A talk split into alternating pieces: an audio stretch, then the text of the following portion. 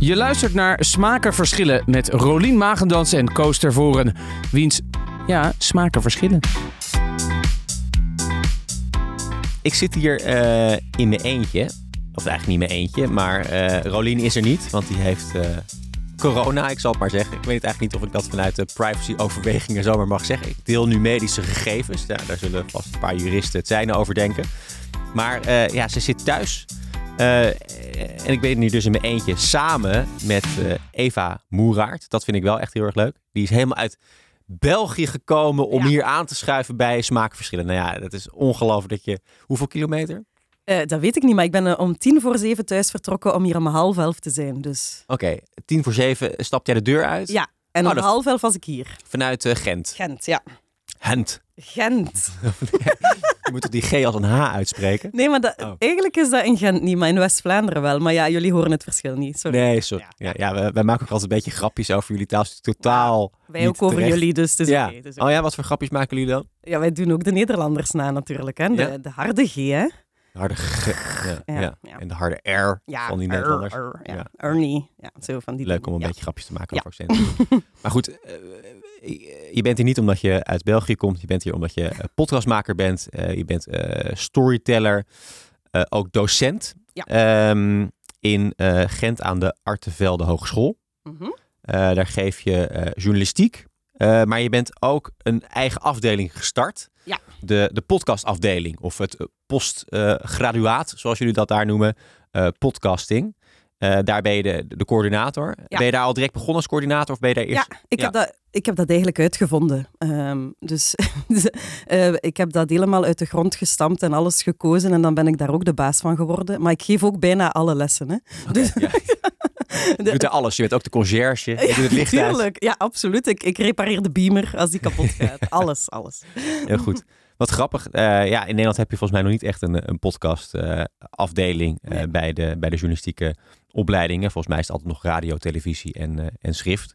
Eh, maar dat zal vast ook de komende jaren komen. Je hebt gewoon één iemand nodig. Een enthousiasteling die het opstart en dan, dan is het er blijkbaar. Ja. Eh, maar je bent niet alleen maar docent en maker. Je bent ook een winnaar. Dat, ja, dat viel mij ook op. Je hebt ontzettend veel podcastprijzen gewonnen. En het zijn allemaal prijzen die ik eerlijk gezegd niet ken. Maar ze klinken allemaal wel fantastisch. Je won onder andere de, de Prix Europa met Wie was mama? Eh, vorig jaar was dat. Ja, ik was genomineerd. Hè. Ik moet dat wel even Oh, sorry. Ja? Ik heb die niet gewonnen, maar ik was wel bij de genomineerden. Dat is al een, een Is ook al- grote eer. Ja. Ook al een eer, ja. ja, ja. Maar je won wel de Heer C Ja. Audio Prize. De, de korte golf radiowedstrijd. De RVU Ja. radioprijs. Dus allemaal prijzen die je kan winnen met podcast. Hoe kom je op, op al die wedstrijden? Zoek je dan Ja. wedstrijd, podcast? Ik, eh, ik heb daar een neus voor zeker. Nee, wij, wij, wij geven dat door aan elkaar, denk ik, in Vlaanderen. Van, eh, daar moet je aan meedoen. Dat zijn natuurlijk allemaal eh, documentaire Mhm. eh, prijzen. Dus dat is misschien minder podcastprijzen, maar meer documentaire prijzen. Dus ik zit wat meer in, in die wereld, denk ik. Oh ja. Dus er doen daar ook veel Nederlanders aan mee. hè. Maartje Duin zat bij mij op de Prix Europa, bijvoorbeeld. Eh, dus ehm, ja, En hoe wordt het dan bepaald dat je wordt genomineerd of wint? juries, hè? Ja. Dus eh, de Prix Europa bijvoorbeeld, dat is echt van de EBU, van de European Broadcast Union. Dat is heel omroepgebonden, hè? Dus daar ben ik zowel met Waarom als met Wie was Mama naartoe gekund. En eh, daar is een, een interne jury die bepaalt wie dan eh, mag gaan, een week naar Berlijn. Kijk. En dan word je opgesloten in een kamer met die dertig andere genomineerden, wat super cool is. En dan moet je luisteren naar al die documentaires, al die Achter elkaar. podcasts, achter elkaar. Eén aflevering per reeks natuurlijk. En dan ben je elkaars jurylid. Wat een beetje tricky is, hè?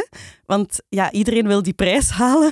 En je moet elkaar dan feedback geven en punten geven in die week. Maar dat is altijd al heel, heel leuk geweest. En ik heb daar heel veel eh, mensen leren kennen. En heel Dat is een beetje tricky, omdat je dan natuurlijk weer niet je grote concurrent meeste punten geven. Wel ja, eh, zo had ik het op voorhand gehoord, van dat kan er nogal bitsig aan toegaan, maar mijn ervaring was nu niet zo. was heel collegiaal en, en het is al twee keer dat, dat de documentaire die echt het beste was, echt, echt gewonnen is en dat iedereen het erover eens was. Dus ja, het is fijn. Wat leuk dat je dan met allemaal andere mensen die ook podcast maken in een kamer zitten en elkaar... eh, Ja, in dus Berlijn, podcast Allee, in. Potsdam. En, dan, eh, en daar, daar gaan we dan s'avonds uh, op café en op restaurant. Oh, en leuk. dus ja, ik noem dat altijd is het Tomorrowland van de podcastmakers. Zonder zoiets. pillen.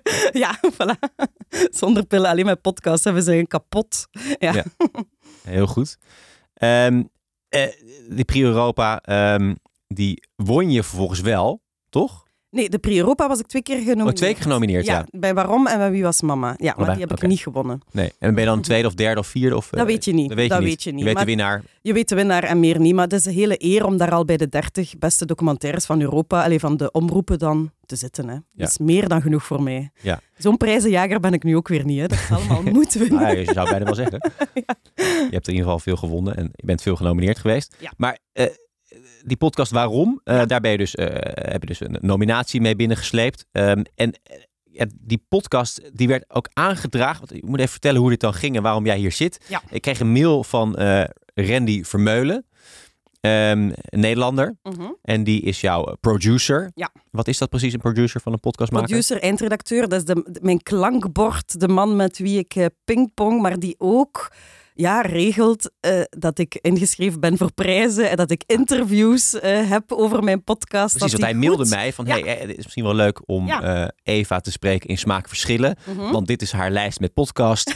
Deze nominaties en prijzen heeft ze binnengesleept. En vooral de podcast Waarom is interessant om over te praten. Ja, eh, we krijgen wel vaker verzoekjes eh, van mensen of ze mogen aanschuiven. En eh, nou, we proberen toch altijd kritisch naar te kijken. Vaak zeggen we ook, ja, best wel een leuk idee, kom maar langs. Maar ik vond de podcast Waarom wel echt wel een goede aanleiding om even over te praten. Want het is een podcast die je een tijdje geleden hebt gemaakt. Mhm. nu zo'n drie jaar Ja. geleden, denk ik. Ja. Ehm, en het is een hele persoonlijke podcast waarin je op onderzoek gaat eigenlijk naar ja, een jeugdvriend, jeugdliefde die je eh, bent verloren omdat hij eh, zelfmoord heeft gepleegd. Mhm. Samen met een klasgenootje van hem. Eh, en je spreekt met allerlei mensen over hem en hoe dat toch in hemelsnaam heeft kunnen gebeuren. Ehm, en Randy zei, het is misschien in deze tijd, omdat we in een pandemie leven en we zien de zelfmoordcijfers ook flink omhoog gaan, toch aardig om die podcast weer even aan te halen. Omdat Ja. het een tijdloos iets is. Mhm. En het een hele mooie serie is die je nu nog prima kan beluisteren. Ehm, misschien kan je zelf nog even vertellen waar die podcast precies over gaat en waarom jij eh, deze podcast hebt gemaakt. Dus ja, een, een drie, vier jaar geleden kwam ik opeens op dat idee. eh, en dat weet ik nog heel goed, dat was in de auto in Tsjechië. Ik heb een gezin en ik zat in de auto met mijn gezin en opeens was Metallica op de radio. En, ehm, en dat katapulteert mij direct terug naar de jaren 90 en mijn jeugd. Hè. Ik was dus 17 in 97. Je mag zelf uitrekenen hoe oud ik nu ben dan. En, ehm, en dat deed mij heel hard denken aan Bjorn. En Bjorn is, eh, eh, was mijn liefje eh, toen in 1997 en die heeft toen zelfmoord gepleegd. En, ehm, en dat, dat was heftig als 17-jarige om dat mee te maken. En het was een verschrikkelijke periode. Maar die is ook heel snel overgegaan en dan hebben wij daar nooit meer over gepraat. Dat is echt zo... Ja, ik, ik weet eigenlijk niet waarom, maar ik ga daar ook een beetje naar op zoek, hè, waarom dat we daar niet over praten. En toen in de auto met Metallica kwam dat terug. De tranen rolden opeens over mijn wangen en ik dacht, maar wat is dat hier nu? Ik weet, ik weet eigenlijk daar niks meer van. En, en hoe met je huidige vriend, man en kinderen zat je in de auto. in de auto en mijn man zei van, Savai, wat, wat, wat Je wist er gebeurt er? Ja, tuurlijk had ik dat wel verteld. Dat was voor ik hem leerde kennen. En toen, ehm, dat was zo'n zaadje in mijn hoofd. En toen dacht ik, ja, ik wil daar eigenlijk naar op zoek. Ik wil daar weer met mensen over praten. En ik ben nu toevallig podcastmaker of documentairemaker. Dus misschien zit daar wel iets in. En zo is dat groter en groter geworden. Ik dacht eerst een heel kleine, korte podcast te maken. Het zijn vijf afleveringen geworden. Ik heb er twee jaar aan gewerkt, wat ik ook nooit had gedacht. Ik dacht, ik maak dat hier even. Ik ga eens met de ouders praten en met wat vrienden. Maar dat is heel, heel groot geworden eigenlijk. En, en een heel heftige periode in mijn leven ook, die, die twee jaar. Want ik heb alles weer boven gehaald opeens. Ja, ja, ja. En maar goed ook, hè? Want allee, het heeft mij wel geholpen ook. Maar eh, ja, ik had het niet zien aankomen dat het zo heftig ging zijn. Nee, want het is nogal wat. Eh, Inderdaad, een periode van, van twee jaar überhaupt in een onderwerp duiken is intensief. En eh, we spraken hiervoor met Simone Eleveld. Misschien heb je die Ik heb aflevering het gehoord, ja. Die, die, is, ja, die, die heeft ook als een hele intense periode ervaren dat ze, dat ze in dat verhaal dook met die René. Mhm. Maar nu heeft het natuurlijk ook nog een, een dubbele lading, omdat het ook deels natuurlijk over jezelf gaat en je eigen leven en je dicht bij hem stond. Ja. Ehm, ik kan me voorstellen dat je inderdaad dan niet direct denkt, ik ga hier een grote podcastproductie eh, van maken, maar ik, ik begin het misschien een beetje uit te zoeken en we kijken wel wat, wat er gebeurt. Ja. Wanneer dacht je echt van, oké, dit, is, dit is echt een verhaal dat ik moet vertellen aan de wereld? Ehm, in de eerste instantie dacht ik, ik maak het voor de vrienden. Dus daar was ik ook gestart. Hè. Een paar vrienden uitnodigen en daar weer over praten. Die vrienden van vroeger. Ehm, maar het was eigenlijk al tijdens die interviews dat ik voelde van hier zit zoveel in, hier kan ik zo, dat is zo een groter verhaal eigenlijk. Dit is zo belangrijk om, om naar de buitenwereld te vertellen. Ja, ik had dat eigenlijk heel snel. Wat zat er in die interviews waarvan je dacht dat moet de wereld horen in een podcast? Weet je, wat ik zo frappant vond, is dat wij daar twintig jaar met elkaar niet hebben over gesproken, maar iedereen heeft dat twintig jaar meegedragen in zijn of haar leven. Hè. Dat bepaalt je leven, zoiets dat je meemaakt. En ehm, er zit ook heel veel hoop in die interviews. Hè. Ik, ik hoop een beetje dat als mensen daar naar luisteren, dat ze beseffen, zo iemand die zelfmoord pleegt, ja, um, je blijft daaraan denken heel je leven. Allee, die, je, ja, je vergeet die niet of zoiets. Hè. Dat, dat is een beetje de hoop die ik wou ehm, meegeven. En dat hoorde ik ook direct. Hoe dat allemaal ons leven bepaald heeft op een of andere manier. En hoe dat we Bjorn zeker niet, niet vergeten waren. Ja. Nee, nee. Maar, maar, maar, maar, toch ook weer een beetje wel, of nou vergeten is misschien een groot woord, maar mhm. mensen stoppen het ook weg. Dat blijkt uit alle interviews, ook zelfs de ouders, de docent Engels heb je gesproken. En mensen denken er wel aan, maar denken er ook weer niet aan. Um, en, en ja, eigenlijk is ook nooit echt goed uitgezocht hoe het nou eh, heeft kunnen gebeuren. En politiedossiers werden door bepaalde mensen voor het eerst gelezen. Ja. Eh, waarom, waarom wordt dat, en dat heb je zelf misschien ook een beetje gedaan, waarom wordt dat dan toch een beetje ook weggestopt? Omdat... Dat is te heftig, hè? Dat is veel te heftig. En als je 17 bent, uh, ik kon dat niet. Hè? Ik had enorm verdriet en denk ook liefdesverdriet op die moment. Maar uh, dat is te heftig om dat mee te pakken. Ik denk ook een beetje, veel mensen vragen waarom hebben jullie daar niet meer over gepraat? Wij zaten allemaal op een kruispunt in ons leven, hè? 17 jaar. We gingen allemaal naar de universiteit, de hogescholen gaan werken, whatever. Dus wij zijn elkaar ook allemaal uit het oog verloren en zagen elkaar wel nog eens terug op een feestje een reunie. En dan ga je niet direct weer over Bjorn beginnen. Allee, dat gebeurde toch niet bij ons. Dus, uh, dus ik denk op je zeventiende dan, ja, ja, dat dat gewoon te heftig is. Is niet misschien goed om dan gewoon door te gaan? Ik denk dat wel. Ik denk dat wel. Um, maar ik vind het ook wel goed dat ik het na twintig jaar weer heb bovengehaald, eigenlijk. En voor die ouders, ja, snap ik het ook wel. Ik bedoel, ik denk dat die die eerste jaren daar wel helemaal zijn doorgegaan. Maar dan moet je toch de knop omdraaien. Je kan niet anders. Want iedereen, dat merkte ik ook, iedereen heeft ergens een klein schuldgevoel zitten van had ik maar dit, had ik maar dat. Hè. En, en het is dat dat je probeert weg te stoppen. Dat, allee, als ik voor mezelf spreek, zat ik al twintig jaar met een schuldgevoel, absoluut. Ja, ja. ja. ik vond dat ook die docent Engels dat wel mooi omschreef. Die, die, die, die, die, zei, die sprak ook van, een, ook van een soort van machteloosheid aan de ene kant, maar dus ook, ook weer een soort schuldgevoel. Dus het lijkt me een hele nare combinatie. Dus hey, ik kan er niks doen, maar had ik maar misschien dit of dat. Dat is vreselijk eigenlijk. Dat is vreselijk en dat vreet jaren aan jou. Ik was de allerlaatste die Bjorn heeft gehoord aan telefoon en dan dan gaat dat telefoongesprek honderdduizend keer in die twintig jaar door je hoofd. Hè? Van, had ik nog iets anders moeten zeggen? Had ik moeten afspreken? Ja, dat was een banaal gesprek. Ik ga dat gesprek nooit meer vergeten eigenlijk. Hè? Ja. En uh, nou ja, dit, dit is nogal een, een verhaal om te vertellen. Ook omdat uh, er pijn zit bij heel veel mensen. Um, het, het, was jouw vriendje Bjorn die uiteindelijk een einde aan zijn leven maakte. Um, uh, maar ja, jij bepaalt nu wel voor heel veel mensen dat dat verhaal mhm. natuurlijk naar buiten komt. vond je dat niet moeilijk? Heb je nooit gedacht van wie ben ik dat ik... Want je hebt ook anderhalf maand voordat hij is overleden ook uitgemaakt. Ja. Dus je was niet meer zijn vriendin. Maar goed, je bent wel zijn laatste vriendin geweest. Jullie hebben wel een liefdesrelatie gedeeld. Heb, heb je nooit gedacht van wie ben ik dat ik, verhaal, dat ik dit verhaal naar buiten ga brengen? Ja, en ik heb dat in de eerste plaats besproken met de vrienden. Van kijk, ik heb dit idee. Hè, na die reis naar Tsjechië heb ik dat bij hen gelegd in een, in een messengerbericht. um, en iedereen zei direct, Eva, je moet dit doen. Jij bent de juiste persoon om dit te doen. Ook omdat ik documentairemaker ben, denk ik. Maar ook omdat ik wel heel dicht bij, bij Bjorn en bij, bij iedereen stond. Dus dat voelde. Um, maar inderdaad, en dan, ja, dan ben ik naar de ouders geweest. Dat hoor je in aflevering 1. Hè. Dat is voor mij een heel belangrijke, dat, dat de ouders willen meewerken. Hadden zij nee gezegd, dan had ik het niet gemaakt, denk ik. Dat kon niet eigenlijk. Hè. Maar ik voelde wel heel hard, ik was klaar na twintig jaar om dat allemaal open te doen en, en, ja, en naar boven te brengen. Maar ik sleurde daar wel heel veel mensen, een tiental mensen mee in die zoektocht, die opeens ook allemaal dingen moesten gaan ontdekken, omdat ik het ging ontdekken. En dat was niet gemakkelijk.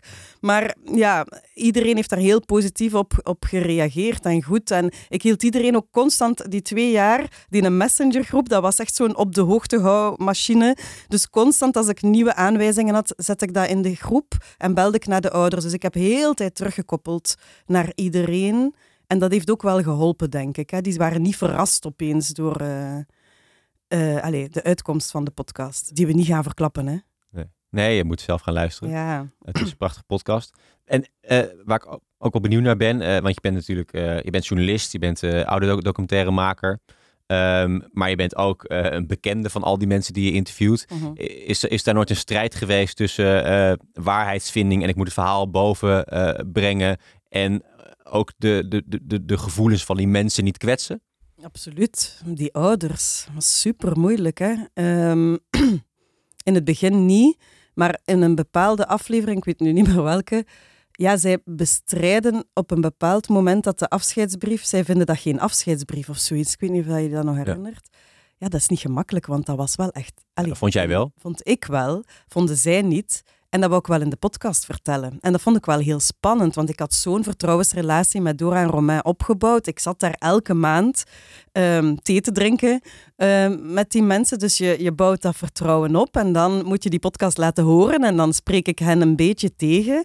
Ook nog op een ander moment, hè, want zij hebben zo één iemand die ze heel schuldig eh, vinden aan, aan de zelfdoding en die ga ik dan ook interviewen anoniem. Hè. Allemaal niet gemakkelijk. Ehm, maar zij waren wel akkoord. Ik weet dat nog, ik- ik- als ik klaar was, heb ik alles doorgestuurd, eerst naar hen, want ik vond dat wel belangrijk. En ik was enorm bang voor hun reactie. Ik dacht, ja, hè, wat gaan we nu doen als die zeggen dat, dat ze dit niet oké vonden? En ze hadden één opmerking over de vijf afleveringen. En dat was een detail. Zoiets van, ik denk dat ik helemaal in de eerste drie minuten zeg, Bjorn heeft nog drie dagen geleefd na zijn eh, zelfmoordpoging. En het was nog vijf dagen. Zo'n detail halen ze eruit. En al de rest vonden ze oké. En ik denk dat dat was omdat ik zo'n vertrouwensrelatie had en omdat ik ze heel de tijd ook op de hoogte gehouden heb. Dus zij wisten ook wie ik ging interviewen, wat ik erover dacht. Ik had wel eens gezegd van... sorry, die afscheidsbrief... Voor mij is dat wel een afscheidsbrief, dus... Ja, ik denk, ja, ik ben zo eerlijk mogelijk geweest het hele proces, maar dat is heftig. Dat is eh, ja, een mindfuck ook in je hoofd eigenlijk, de hele tijd. Hè? Ja, Ja. ja, ik kan me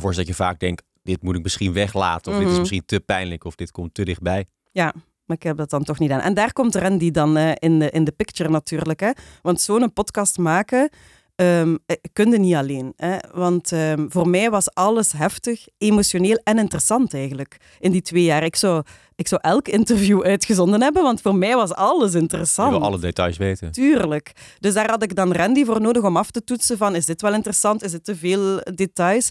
Maar eigenlijk heb ik dan gemerkt dat hij mij heel veel heeft moeten pushen om mijn eigen verhaal erin te steken. Dus dat ik heel hard geneigd was om wat meer de journalist te gaan uithangen, dat is makkelijker. Hè? En andere mensen, en Randy vroeg altijd, ja maar Eva, hoe voel jij je nou? en ik dacht, ah fuck, moet ik dat ook vertellen? Ja, en hij zei altijd, ja jij bent de gids, jij bent degene die het verhaal vertelt. Ik wil weten hoe dat, dat bij u binnenkomt. Dus hij heeft mij daar wel een paar keer in geduwd. En je hoort mij een paar keer huilen in de podcast en zo. Eigenlijk wou ik dat daar niet in, hè. Maar dat is wel een Randy die dan zegt, ja... Eva, dat is wel belangrijk dat mensen meevoelen met jou. Dus, dus ja, je hebt, die, je hebt die echt wel nodig, dat klankbord en af en toe een zetje Ja. om wat verder te gaan. Ja. Ja. En, en nou, dit is dus eh, een vrij heftige podcast geweest om te maken. Mhm. Daarna heb je natuurlijk ook nog andere dingen gemaakt. Voelt dat dan allemaal niet een beetje van, nou, we hebben het in vredesnaam over? Eh, die andere podcast. Ja, wat, wat, wa- waar ook wel zware thema's in voorbij Ja. komen. Want eh, eh, wie was mama bijvoorbeeld? Over eh, eh, een meisje dat op haar negende haar eh, moeder vermoord ziet worden door haar vader. Ja, Ook niet het meest. Maar goed, eh, daarbij kan je natuurlijk iets meer afstand ja nemen. voilà, het is niet mijn verhaal. Hè? Nee, ja, nee, is nee. toch anders, neem ik aan. Het is anders, maar het was wel een opluchting eigenlijk. Ehm, ik, vind, ik ben fier en trots op eh, waarom, maar ik vond dat wel heftig. Ik ben een heel emotioneel iemand. Ik ben echt een, een spons op dat vlak. En dat, heeft, dat, dat zat echt onder mijn vel. Dus eh, ik ben een paar keer moeten stoppen met, tijdens het productieproces, omdat het te heftig was. Ik ging naar de psycholoog, ik ging... Dus ja... Ehm, het was goed om eens iets anders te doen, maar nu over wie was mama, dat was ook heftig. Want ik dacht, goed, het is niet mijn verhaal, maar dan volg je een vrouw een jaar lang die ook een traumatische ervaring. Dus dat was ook weer zo'n heftig verhaal. Dus na wie was mama heb ik een statement gemaakt en ik heb dat overal in elk interview gezegd. Nu ga ik iets vrolijk doen. En sindsdien doe ik geen heftige verhalen meer. Het is eventjes genoeg geweest. Ja. Ja, Ja. voilà. En Denk je dat je ooit nog een, een vergelijkbare podcast gaat maken met, eh, over trauma of iemand heeft iets vreselijks meegemaakt? Ja, misschien wel, maar nu, nu niet eigenlijk. Even klaar. Nee, ik ben, ben er even klaar Ja, mee. Ja, Ik wil ook zo niet de podcastmaker zijn van de heftige verhalen. Ik wil vooral de podcastmaker zijn die heel veel gedaan heeft en al die prijzen gewonnen heeft natuurlijk. nee, nee. Dat is al zo. Ja. Ja, voilà. Nee, nee, nee. Ehm, nee, het is nog al, ik ben er nog altijd niet klaar voor om er weer in zoiets te duiken. Nee. Nog even over, over, over eh, podcasting in, in België. Mhm. Eh, want je werkt met heel veel Nederlanders samen. Je wint Nederlandse podcastprijzen. Hoe, hoe ontwikkeld is, is podcasten in, in België als je vergelijkt met, eh, met Nederland? Wij hebben het idee dat we achterlopen op Zweden, Duitsland, eh, Verenigde Staten, Korea. Ja. Eh, maar hoe, hoe staat België ten opzichte van ik hier in denk dat wij dan twee jaar achterlopen op jullie. Zo, dat, dat gevoel heb ik. En dat is ook een reden waarom dat waarom bij VPRO zat. Omdat toen VRT, de openbaar omroep bij ons, daar nog geen budgetten en nog niet klaar voor was. Hè. En Wie was mama heb ik dan wel weer voor VRT gemaakt. Dus je voelt, twee jaar later zijn ze daar dan ongeveer. Ik heb het gevoel dat er hier in Nederland veel meer mogelijkheden zijn. Veel meer ehm, mediahuizen en ook naast de openbare omroepen, ook het NPO-fonds. Ja, er is hier gewoon precies veel meer geld voor podcasts. Hè. Komt dat dat het hier eh, iets verder ontwikkeld is en dat er meer geld is? Eh, geen idee, maar ik heb het gevoel dat jullie altijd al een beetje voorlopen op ons. Zelfs als wij klein waren en naar de Nederlandse televisie keken, vonden wij dat. Dus dat, ik denk dat dat een constante is, maar ik kan dat niet verklaren. Misschien dat iemand anders dat kan. maar eh, Maar jullie hebben dus wel een, een, een specialisatie bij de opleiding journalistiek. ja, want dat is dankzij Eva Moeraert Ja, eigenlijk. precies. Ja. Nee, dat wel, ja. Maar nu, de openbare omroep is nu heel hard bezig met podcasts en de kranten ook dit jaar. Dus eh, het is allemaal wel aan het komen. Er poppen overal kleine productiehuisjes op. Zijn al een beetje Ehm, podcast celebrities daar. Eh, ja, we hebben Alex Agnew, ken je die? Nee. Dat is een comedian, een, eh, een Antwerpse comedian met een heel bekende podcast. En dan de Volksjury, ken jullie die? Die zitten nu bij Dag en Nacht Media ook. Oh ja? Ja. Zo. Oh. En dat zijn twee vrouwen en die praten over true crime ehm, zaken. Zo'n chatpodcast over true crime. Oké. Dat, dat is de, een van de grootste podcasts in Vlaanderen. Oh. En die zitten sinds een maand nu bij Dag en Nacht Media. Dus daar zitten wij ook allemaal een beetje naar te kijken ja, natuurlijk. hè. ja, ja. Zo, bijvoorbeeld advertising eh, in, in podcast bij ons zet dat in zijn kinderschoenen. Dat Er zijn nog geen bedrijven die... eh, Nee, wij wachten op een dag en nacht in Vlaanderen eigenlijk. Dus wij, wij ja, eh, vrienden van de show bijvoorbeeld. Heel veel Vlaamse podcasts zitten nu bij vrienden van de show. Maar dan denk ik, ja, maar we zouden dat toch in België moeten hebben. Ja. Maar ik ben zeker niet de vrouw om zo'n zakelijk bedrijf eh, te beginnen. Dus ik wacht op al die zakelijke Vlamingen die dat wel willen doen. En die dat... Beetje vervelend dat je dan moet zeggen vriend van de show.nl slash. Ja, voilà, dat is toch raar? Ja. Ja, maar het is niet erg, hè? Maar Nee, dat, is, dat is vreemd eigenlijk. Ehm, dus ja, maar het komt wel, hè. Eh, mijn collega Pieter en ik, ehm, wij, wij geven les in dat postgraduaat en wij zeggen al sinds 2010, dit jaar wordt het jaar van de podcast. Hè, maar ik, we hebben het gevoel dat vorig jaar het jaar van de podcast was, in Vlaanderen. Hè. Oké. Maar eh, wat ik wel eh, hoor, is dat de eh, Franstalige eh, kant van België, dat daar veel groter is en veel meer budgetten eh, omgaan in podcastland. En het vreemde is dat ik daar heel, heel weinig van af weet. Ik ken één Franstalige maker eigenlijk, die ik ook dan eens op een pre-Europa heb leren kennen of zo. Ja. Eh, maar binnenkort is er het Brussels Podcast Festival en die gaan voor de eerste keer ook een Vlaams luik doen, waar ik dan ook op uitgenodigd ben, maar waarom onder andere. Dus daar ga ik ze allemaal leren kennen. Dus daar ben ik ook heel benieuwd naar eigenlijk. Ja. Zo'n half deel van ons land waar we niks eh, over weten. grappig inderdaad. Ja, Ja, typisch België wel weer. Maar, Lekker verdeeld. ja, ja, ja, maar ik ben er wel heel nieuwsgierig naar. eh, ja. ja. Hey, Rolien is er niet, maar ik had toch even beloofd dat ik haar zou inbellen. Yes. Ga ik gewoon even via mijn telefoon doen. Ze had nog kunnen komen. Hè. Ik heb net ook corona gehad. Ja, ik maar ben ik helemaal immuun. Ik heb nog geen corona Ah gehad. ja, dus voor jou Echt, kan het eh, niet. Puur Ja. voor mij. Even kijken hoor. Hey Koos. Hey Rolien, ik zit hier met eh, Eva. Hallo. Hal- Hallo. Hey. We hebben eigenlijk al de hele, aflevering erop zetten. Maar ik vond het toch wel even leuk om je erbij te halen. Want misschien wil je nog wat zeggen of wat vragen. Je hebt altijd de vraag, Ja. hoe lang ben je nou met zo'n podcast bezig? Dat is altijd een beetje jouw standaardvraag. Misschien wil je dat nog vragen? Heb je die al gevraagd? Of nee, nog niet. Nee, nee. Ik heb, ik heb natuurlijk, ik heb ze allebei geluisterd. Waarom? Maar Mhm. ook wie is mama? Wie was mama? Wie was mama? Eh, en ik eh, vraag me toch af, de een duurt ongeveer 50 minuten en de ander duurt, duurt meerdere seizoenen of meerdere afleveringen. Hoe lang ben je met beide bezig geweest? Ja, ik, eh, met waarom ben ik twee jaar bezig geweest. Oh, Ehm, wauw. maar wel met tussenposes, want het was soms te heftig. Dus ik ben soms een paar maanden gewoon gestopt en alles even uitgezet. En Ja. ehm, dus dat was twee jaar van mijn leven. en vele grijze haren en tranen. En, ehm, en wie was mama? Heb ik, die vrouw heb ik één jaar gevolgd. Oké. Ja. En dat was het de bedoeling om ook een reeks te maken, als ik daar eerlijk eh, in mag zijn. Maar ehm, het is toch een, eh, een één, één aflevering geworden. Ja, het verhaal leende zich meer om alles in één te stoppen dan... Ik wou het niet uitmelken in, eh, in afleveringen. Ik zal het zo zeggen. Voilà. Nou, dat vond ik ook wel heel. Dat, dat voelde je ook wel heel erg in de aflevering. Dat Ja? het juist niet met cliffhangers zat. En dat er niet. Dat je weer een week moet wachten. Maar dat het gewoon een heel mooi intiem verhaal is van een vrouw. Mhm. Die inderdaad helemaal niet weet wie haar moeder is. De, de, de foto die zwart-wit is, wordt aan het eindelijk een beetje kleur.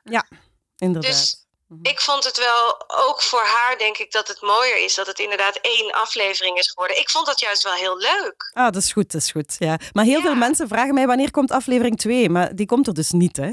maar Nee, mensen zijn alles- zo gewoon. antwoorden Zijn, Ja. Nee, precies. De Ja. antwoorden zijn gegeven en het Voilà. verhaal is ook een soort closure. Ja, heel, inter- heel indrukwekkend vond ik ze beide. Maar ik heb zeker nog meer vragen. Wacht heel Aha. even. We kunnen het niet te lang maken, want die geluidskwaliteit over de telefoon is natuurlijk rampzalig. Dat is waar. An- anders dan app ik ze je nog even. Want ik zou alleen heel graag willen e- weten, Eva, wat kunnen we nog van jou gaan verwachten? Ah ja, dat kan ik wel vertellen. Vertel ik het nu dan? Ja, zeker ja. Ehm, ik ben ehm, op dit moment met twee podcasts in productie bezig en één idee in mijn hoofd nog. Dus eh, ik ben eh, nu zelf als eindredacteur, producer aan de slag eh, voor andere podcastmakers. En ik ben een heel mooie productie aan het maken met een bekende presentatrice van Studio Brussel in Vlaanderen. En eh, die maakt een podcast, dat komt op 1 maart uit en die heet Hey Paul, over Paul McCartney. Kijk, Zij is eh, zelf eh 30 jaar, Michelle. En sinds haar veertiende ongelooflijke fan van Paul McCartney. En ze probeert zo dicht mogelijk bij hem te geraken en hem de vraag te stellen: How do you let it be? Kijk. Prachtig, prachtig. Ja. En ik zit midden in het proces. We zijn nu aan aflevering 3 en 4 bezig. 1 en 2 zijn eigenlijk al af. Hè. Die komen in maart online. En ik ben er al ja, ik ben er super trots op. Het is een enorm getalenteerde maker. En we, ah ja, we proberen er echt iets... eh, het gaat echt goed worden. En hoe kom je dan bij, bij Paul? Dus een beetje via, je moet dan één iemand kennen die weer iemand kent. weer Ja, ja, kent. maar dan moet je luisteren. Ja, dan dan moet je luisteren. ja, het is natuurlijk een radiopresentatrice, dus ze heeft wel al een paar lijntjes. Hè? Ja, precies. Ja. Ja. maar het gaat ook heel hard over loslaten, hè, over let it be. Michelle zelf heeft is heel perfectionistisch, iedereen in de business precies, en, eh, en kan moeilijk loslaten. Dus het gaat ook over haar en waarom dat zij zo geraakt was door het nummer Let It Be. Dat zit er ook in. Dus het is ja, zo'n dubbele laag in waar ik eh, heel erg van hou eigenlijk. Wat leuk zeg. Dus dat is één, één eh, project. En dan, eh, ik ben ook fictie aan het maken op dit Kijk. moment. Ja, ik, ehm, en samen met de Nederlander alweer. Weer. Ja, Rolien, eh, ze werkt alleen maar met Nederlanders. Dat hele podcast Oh, ja? in België, dat is. Het is een soort van derde wereld podcastland. Ja, dat, dat heb ik niet gezegd. Maar om een of andere reden kom ik vaak bij Nederlanders uit. Dus ik ben een fictiepodcast aan het maken eh, samen met Pascal van Hulst van eh, Babylon. En, ehm, en dat is eigenlijk... Ooit als student heb ik een stuk gemaakt in 2002... Toen was ik dus student. En eh, dat ging over twee vrouwelijke hooligans van eh, AA Gent, de club eh, waar ik, eh, allez, van de stad waar ik woon. En eh, dat is een mockumentary, dat is met actrices en zo. En dat is nu twintig jaar geleden. En ik ga nu na twintig jaar op zoek van wat is er nu geworden van die twee vrouwelijke hooligans. Dus we doen eigenlijk de sequel. En eh, ik moet zeggen, in die twintig jaar heb ik daar het is vaak heruitgezonden. En eh, heel veel mensen vragen mij, hoe is dat nu nog met die dames? En iedereen gelooft eigenlijk dat het echt is. Allee, ook al zeggen wij dat het actrices zijn, mensen blijven toch geloven dat het echte personages zijn. Dus daar gaan we nu op verder. En er zit een Nederlandse verhaallijn in. En we hopen hier in Nederlands ook fans te vinden voor de Buffalo Bitches. Want zo heet Buffalo het. Bitches. Ja. Wat goed, hè? Ah, leuk. Klinkt Ja. leuk. Wil jij wel jaloers maken, toch niet, eh, Rolien, wat ze allemaal mee bezig is? Ja, dit klinkt wel eh, heel erg mooi en interessant, inderdaad. Ja. Maar ja, Eva is voor mij ook wel echt een, een. Tenminste, als ik deze nu twee heb gehoord, de podcasts zijn wel echt podcasts waar, die ik ook ooit zelf zou willen maken. Dat vind ik, dat is zo'n mooie documentaire. Het is zo'n storytell. Het is zo. Je zit ook met die Bjorn. Ik zat hem nu voor de Mhm. tweede keer te luisteren. Ik zit er weer in. Oh. Ik, ik, je kan hem dus meerdere keren luisteren. Want ik heb hem in 2019 ook al geluisterd toen hij uitkwam. En eh, ja, gewoon zo indrukwekkend en de muziek en alles. Dus ja, dit is jaloersmakend voor mij hier vanuit huis. Ja. Ja. ja, maar die muziek was ook heel één- leuk, hè? Ja, heel leuk om samen te werken met muzikanten. Dat was voor mij ook nieuw, Ja. hè? Je hebt ook een Ja. Spotify-playlist eh, gemaakt, Ja, ik heb, toch? ik Eh, heb zelf een Spotify. Ja, ja. Maar alle de- nummers dus, die voor hem belangrijk waren. Voilà, inderdaad. Maar de muziek die echt in de podcast zit, buiten Nirvana en Metallica en zo, is gemaakt door een band. En daar heb ik dan echt mee samengewerkt. Dat was voor mij ook een Weet die heel band ook weer? ansatz der machine. Ja. Ja. Cool hoor. Ja, super tof. En wij doen zo'n voorstelling ook. We hebben ook een, een live voorstelling die ik binnenkort nog eens mag doen met Ansatz der Machine. Die spelen dan live de muziek tussen en onder mij. is fantastisch. En dan, dan vertel jij het verhaal. Ja, aflevering 1 Van doen we dan. Ja, aflevering 1 doen we live. Ja, inderdaad. Dat doe je live. Podium, ja. Wat- hoe, dat doe je eigenlijk hetzelfde als in de podcast? Of hoe werkt Ja, ik dat? doe live mijn eh, voice-overs. Mhm. En dan eh, speel ik de, de quotes, de, de interviewtjes en zo. En, en de sfeer speel ik af van op mijn iPad eigenlijk. En Ansat speelt dan onder mij sfeer en ertussen muziek. En, en dan, die cassettes zitten er ook in. En ik heb dan een cassetterecorder op het podium. En ik stop die cassettes daar dan ook echt in. En ik laat die zo horen. Ja, zo. Wat goed, hè? Dus er- er wordt nu tegenwoordig vaak gedacht, we, we hebben een film, we hebben een serie, we hebben een boek, we moeten een podcast van maken. Maar je kan natuurlijk ook vanuit de podcast vertrekken en Ja. eh, juist in, in een andere kunstvorm dat brengen. is superleuk en ook tof, omdat je dan eens je publiek ziet en voelt en hoort. Hè? Want dat heb je nooit als podcastmaker. Ik weet niet hoe jullie aan de andere kant zitten. En ik hoorde echt mensen hun adem inhouden of ik hoorde iemand snikken in de zaal op een bepaald moment. En heftig hoor, maar heel, ja, heel speciaal om te doen. Ja. Misschien moeten we ook maar een uh, smakenverschillen live uh, gaan maken. Ik weet niet of mensen dan met tranen in de ogen zitten, Nee, maar uh, misschien dat ze vol afschuw naar ons kijken. Dat zou kunnen. Ja. Je ziet ze dan wel lachen, hè? Roos, heb je ook al aan Eva gevraagd wat haar ultieme verhaal nog gaat worden? Nee, dat mag je vragen. Goh. Um, ik zal al antwoorden. um, ha. Ik vraag me soms af of dat waarom niet mijn ultieme verhaal was, eerlijk gezegd. Um, dus ik weet, ik weet het niet, maar ik heb wel heel veel zin om een heel mooi fictieverhaal te schrijven eigenlijk. Die fictie vind ik nu heel uh, fascinerend. Ik wil eigenlijk heel graag, oh, nu gaat het zo melig klinken, een heel mooi liefdesverhaal schrijven. Zo geen true crime, geen moord, geen miserie. Misschien wel een beetje miserie, maar een beetje Romeo en Juliet uh, liefdesverhaal. Daar heb ik heel veel zin in. En ik denk dat heel veel mensen daar wel graag naar zouden luisteren en dat dat nog te weinig bestaat. Het is altijd zo, ja, zoveel miserie eigenlijk ja, ja, in een podcast. Er is altijd een lijk. Ja. ja, er is altijd een lijk en dat hoeft eigenlijk niet. Er mag toch gewoon liefde zijn ook of zoiets. Ja, ja dus misschien uh, wordt het al wel maar wordt het echt zo'n zo boek waar, waar, waar, waar vrouwen van 50, 60 met, met rode oortjes nog een beetje naar, uh, naar luisteren dan? Ja, misschien. misschien ja, van die hele foute covers. Nee, nee, niet van die stationsromannetjes. Nee, nee, nee, nee, nee, nee. Nee, maar uh, ja, het is, een, het is weer een, een klein zaadje in mijn hoofd, maar ik denk, ik denk dat ik nog zoiets moet maken. Ja. ja. En hebben we ook nog altijd de vraag, Rolien, uh, welke podcast moeten wij nog gaan ja. luisteren? Ah, Niet van ja. jezelf, maar van iemand anders?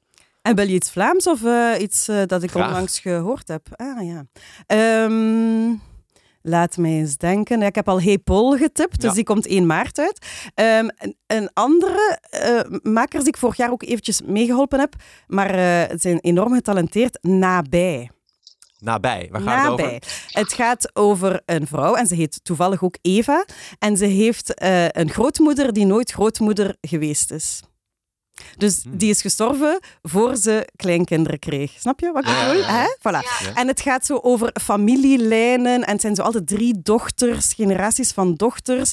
En hoe dat een trauma uit je familielijn van vroeger, waar dat je nooit mee in aanraking bent geweest, toch tot aan jouw generatie geraakt. Ja, je moet maar eens Hoe luisteren. trauma's weer door. Toch ook weer trauma's. Hè? Dat, dat, dat grijp je toch wel aan. In ieder geval, dat, dat Blijkbaar, maar die mensen zoeken mij dan om hen te helpen. Nee, maar het is heel mooi. Het wordt gemaakt door een vrouw, Eva, en haar man Ruben is de geluidstechnicus. En haar dochter heeft de muziek geschreven. Dus het is een beetje een familiepodcast. En het gaat over families. Ja, ik, die ga ik aanraden. Nabij.